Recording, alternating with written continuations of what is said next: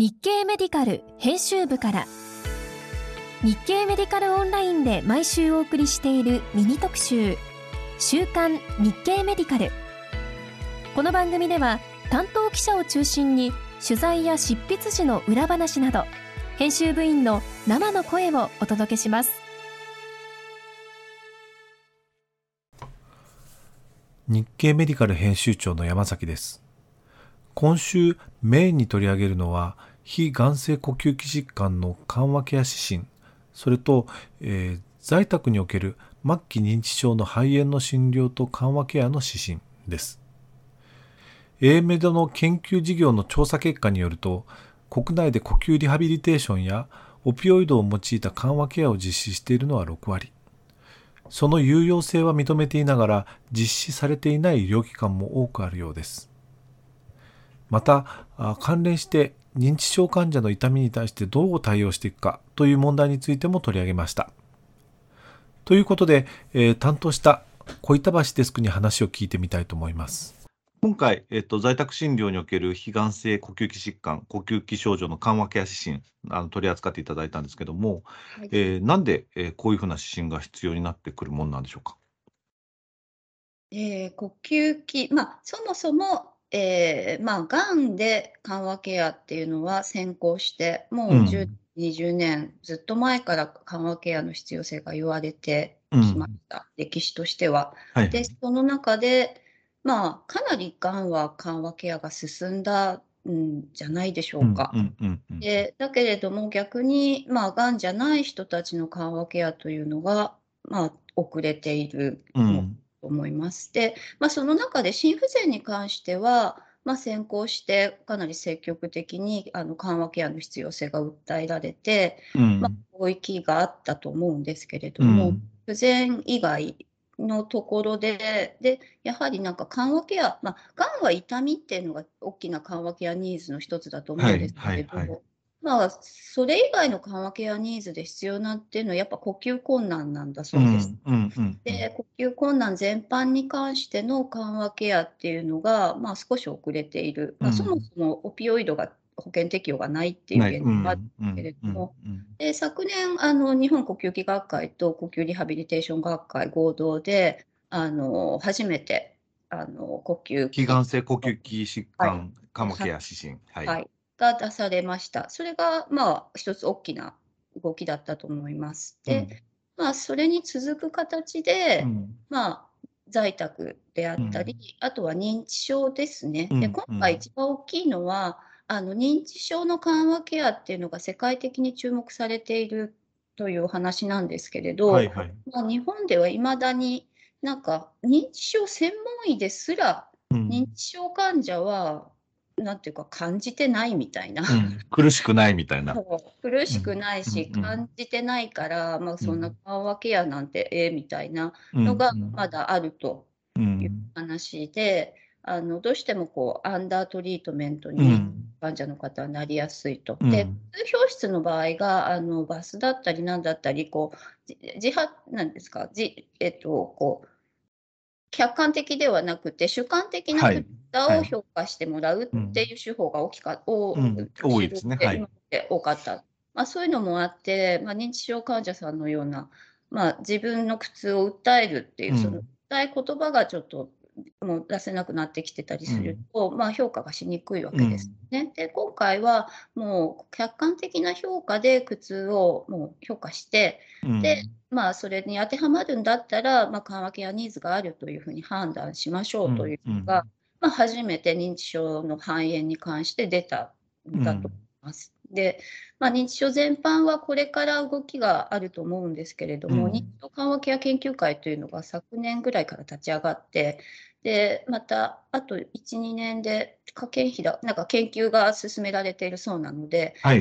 そこが動くことは、引き続き注目していきたいと思っているんですけれども、ようやっと呼吸不全で、非がんの、ちょっと話がずれちゃう、非がんの呼吸器疾患と、今回は認知症の肺炎のガイドラインが出たんですね。で、もう一つそれらのを進める上でのアドバンスケアプランニング ACP をどう進めるかっていう、ガイドと3つがその英名と研究班でまとまったんですけれども、まず一番最初の非がん性の呼吸器疾患に関してはもうやっぱ在宅で見る方がもう患者さんにとって良いと。呼吸器疾患の、緩和ケアのかなりの主要なところが、ADL 維持なんですね。ADL を維持することでと、あと、まあ、コンディショニングという、状態を良くするためのいろいろなものですけど、そういうのをするためにも ADL を維持していくっていうのがとっても大事で、下手に入院しちゃうとそれがどうしてもできないに、リハビリで入院するならいいんですけど、急性枠とかで入院してしまうと、ベッド上生活を余儀なくされてしまうので、かえって ADL が下がりやすくて患者さん苦しい。でかつ急性増悪したとしてももうすでにいろんな薬が専門の先生方使える状態にあるので、在宅で急性増悪も対応できるし、さらにそこに緩和ケアいろいろなリハビリメインなんですけれども、をやっていくと状態の良いことをかなり長く続けられて、でそういうことで生命予後すら伸びるんじゃないかっていうデータも出てくるんですって。やっぱりもう非がんの呼吸器疾患はもう入院じゃなくて在宅で見ていきましょうよと、最後までっていうのを普及させたいっていうのがまず一つ目の指針の趣旨だと思っています。でもうすでに在宅で見られている先生方の実態調査とかも載ってるんですけれども、いい形でやられてる先生っていうのはすでにいらっしゃって、その経験値が、他の先生方の役に立つんじゃないかということで掲載されています。で、そのあたりをちょっと記事にさせていただきました。やっぱり呼吸リハは進んでないんでしょうか？進んでなくはない。年間3人以上見てる在宅診療医の先生方はかなりやられています。ただ、じゃないっていうところですね。有用性を認めていても、1割方は認めてもできていないっていう人たちがちょっといるっていうのが現状。でも7、8割はやってらっしゃるので、そこまで大変なことではなくて、その呼吸器リハに精通した理学療法士さんと連携するのがやっぱり一番大事ではあるんですが、ただ患者教育だったり家族教育だったり、あと訪問の看護師さんにしていただくみたいな形でもうできることはたくさんあるので、呼吸器リハをするなんていうかハードルを下げてできることをやっていくっていうのが大事なのかなって思います。呼吸リハを始めようと思った際に、どこから手をつければいいんでしょうか？もう本当に簡単なところからでよくて、口すぼめ呼吸だったり、もうあとは家の中で過ごすときに肺を圧迫しない、これ COPD の場合ですけど、肺を圧迫しないような姿勢が取れるような、生活環境を整えるっていうだけでも全然違うんだそうで、椅子の高さ、奥の椅子の高さだったり、湯船の椅子の高さだったり、物を取るときに手をうんと高く上げようとすると苦しいから低めのところに置いておくとか、そういうだけでも随分違っているということなので、できることをやるっていうのでもすごく違うんじゃないかなと思っています。あと、痰を出すのための介助とかも、特に、寝たきりになってしまったときはそんなに難しくないんですよね。なるほど。体をどうするとかそういう形で意外と出せることもできるようなので、そのあたりをあとは先生方がその輸液だったり抗菌薬だったりをもうやるやらないっていう二者択一ではなくて、患者さんの状態を見ながらうまく調節する、そこ大事なのかなっていう取材して思いました。どちらも治療目的だけではなくて緩和ケア目的での使い方っていうのもあるので、うん、そこをまあすでにやられている人たちの経験値をもとにうまくやる先生方が増えると、うん、いい形で在宅で過ごして、まあ、こういうようになるんじゃないかなと思いました。うん、はい、あとまあ実際は呼吸器の以下の病棟が肺がん患者さんでいっぱいっていう実情みたいです。要するに在宅で受けざるを得ない。うん、受けてもらえるとすごくありがたいっていうのも、まあ、あと患者さんにとってもそうですし、まあ、喘息 COPD は非専門の先生方も見るの慣れてらっしゃるでしょうし、視覚症症とかになっちゃうと入院しないとどうにも苦しくてって、まあ、入院したとしてもかなり苦しくてっていう感じにはなっちゃうみたいなんですけど、COPD までだったら、まあ、大丈夫、どんどん見てくださいということでした。なるほど、なるほど。認知症は本当に進めてほしいなと思っています。個人的にも、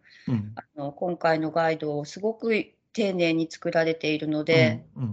ぜひ読んでいただきたいなと。患者目線でやっぱり平原先生すごいなって思うんですけれど、非常に患者目線で患者の苦痛をまずどうするっていうのが貫かれて書かれています。で、ターンの吸引だったりも、それがどれほど患者さんにとって辛いかっていう考えた上でやっていけないもんじゃないみたいな感じのところが大変こう負担、あとその治療が必要だ、その治療介入の是非と有無を決めるときも、その治療の負担も考慮した上で、家で過ごしたいって言ってたのに、この治療するために入院しなきゃいけないってなったら、やっぱりその治療の重さっていうのをもう一回考えるとか、そういうすごくこう患者目線の在宅をずっとやられてる先生ならではの視点がいっぱいあって、個人的にはとっても、なんというかこう感激したと言いますか、やっぱり患者さんに近い視点で書かれてるので、ぜひ読んでいただきたいと思います。認知症患者の完璧な判断っていうのは、具体的には何でやっておられる？RDOS っていう。RDOS。Respiratory Distress Observation Scale。そうです。でできるそうです。心拍数とか呼吸回数とか、あとでそういうのがもしできなくても表情を見てくださいということでした。やっぱり眉間にシワが寄ってるとか、目を見開いているとか、やっぱりそのなんていうか苦しそうな表情をしていれば患者さんは苦しいんですよっていうところをぜひという思っています。はい、もうなんていうか呼吸器肺炎のガイドラインが出て、その抗菌薬投与しないっていう選択肢が、出たけれども、その後、じゃあしなかったらどうしたらいいのっていうのがなかったところを、ガイドラインは埋めているんですよね。なるほど、なるほど。はい、しないからって言ったって、その目の前の患者さんは苦しいわけで、認知症の肺炎、そもそも肺炎にオピオイドを使うっていう発想、そうがない。ないですよね、日本では。はい。ただ、これ、海外ではかなり使われてるらしくて、オランダとかだけじゃなくて、シンガポールとか、そういうところでもかなり普通に使われているんだそうです。なので、やっぱり、この苦しい呼吸困難で、かなりこう恐怖も伴うものと思うので、オピオイドがこういうところにも割れるっていくようになるといいなと思っています。はい。まあなんかあれですよね。海外で使われすぎとかっていう話をしているのが信じられないぐらいまだ日本は使われないですよね。ただ海外で言うほどそこまで必要ではないんじゃないかって平原先生おっしゃっていて、やっぱりこの客観的に苦痛を評価した上で適切にオピオイドを使ってほしいと。苦痛が強い場合は使うし、まあそこまで強くないというか、やっぱりスーって眠るようにっていう患者さんもいっぱいいて、衰弱が進んでいる、食べれなくなったりしてっていう場合は、さほどその肺炎で死亡されるというよりは、肺炎を乗り越えた後に、老衰が進んでっていうような患者さんも多くて、そういう患者さんは必要ないでしょうと。だけれども、肺炎の進行が抑えきれずにっていう場合は、この RODS で評価した上で、苦痛が強いと思われたら使ってくださいという、はい、お話でした。なるほど。はい。はい。どうもありがとうございました。はい、すみません。はい。よろしくお願いします。さて、先週の日経メディカルで、医師に最も読まれたのは、薬師寺康政先生の「だから救急は面白いんよ」から「脈が触れても触れなくても胸骨圧迫してほしい」でした。先日 JR 博多駅構内で倒れた男性に救命処置を施した看護学生が JR 西日本から感謝状を贈られたというニュースがありましたが、中には「脈は見たのか」とか「AED 装着して誤作動したらどうするのか」とか、誤った方法で胸骨圧迫を行い余計に傷つけたらどうするのかとか、相手からセクハラで咎められたりしないのかとかという意見も上がったようです。ですが薬師寺先生はとにかく救命処置のハードルを下げてと訴えておられます。ちなみに薬師寺先生の連載は今回が400回、年末年始も含めて2014年10月から毎週木曜日に掲載していただいていますが、すごいの一言です。編集部のメンバーは物書きのプロとして常にネタがないか意識しているつもりではありますが、それでもたまに順が回ってくる記者の目を執筆するときははたと止まっていることもあるようです。他に今回は川越救急クリニックの木川先生がコロナ第6波での救急患者の搬送に苦労したことを振り返っていただいた記事も多く読まれました。新型コロナウイルス感染イコール入院という概念では、第6波のように感染が拡大した際に対応できないという木川先生のご指摘は全くその通りだと思います。まだ読んでおられない方はぜひ、本日6月27日の朝に日経メディカルから配信した週間ランキングメールからチェックしてみてください。今週も日経メディカルをよろしくお願いします。